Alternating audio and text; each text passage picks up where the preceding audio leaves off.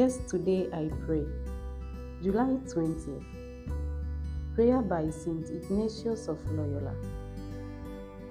O Christ Jesus, when all is darkness and we feel our weakness and helplessness, give us the sense of your presence, your love, and your strength. Help us to have perfect trust in your protecting love and strengthening power, so that nothing may frighten or worry us. For living close to you, we shall see your hand, your purpose, your will through all things. Amen.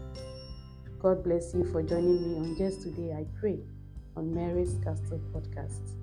Have a blessed day in the Lord Jesus Christ until you hear from me again in the next episode of Just Today I Pray.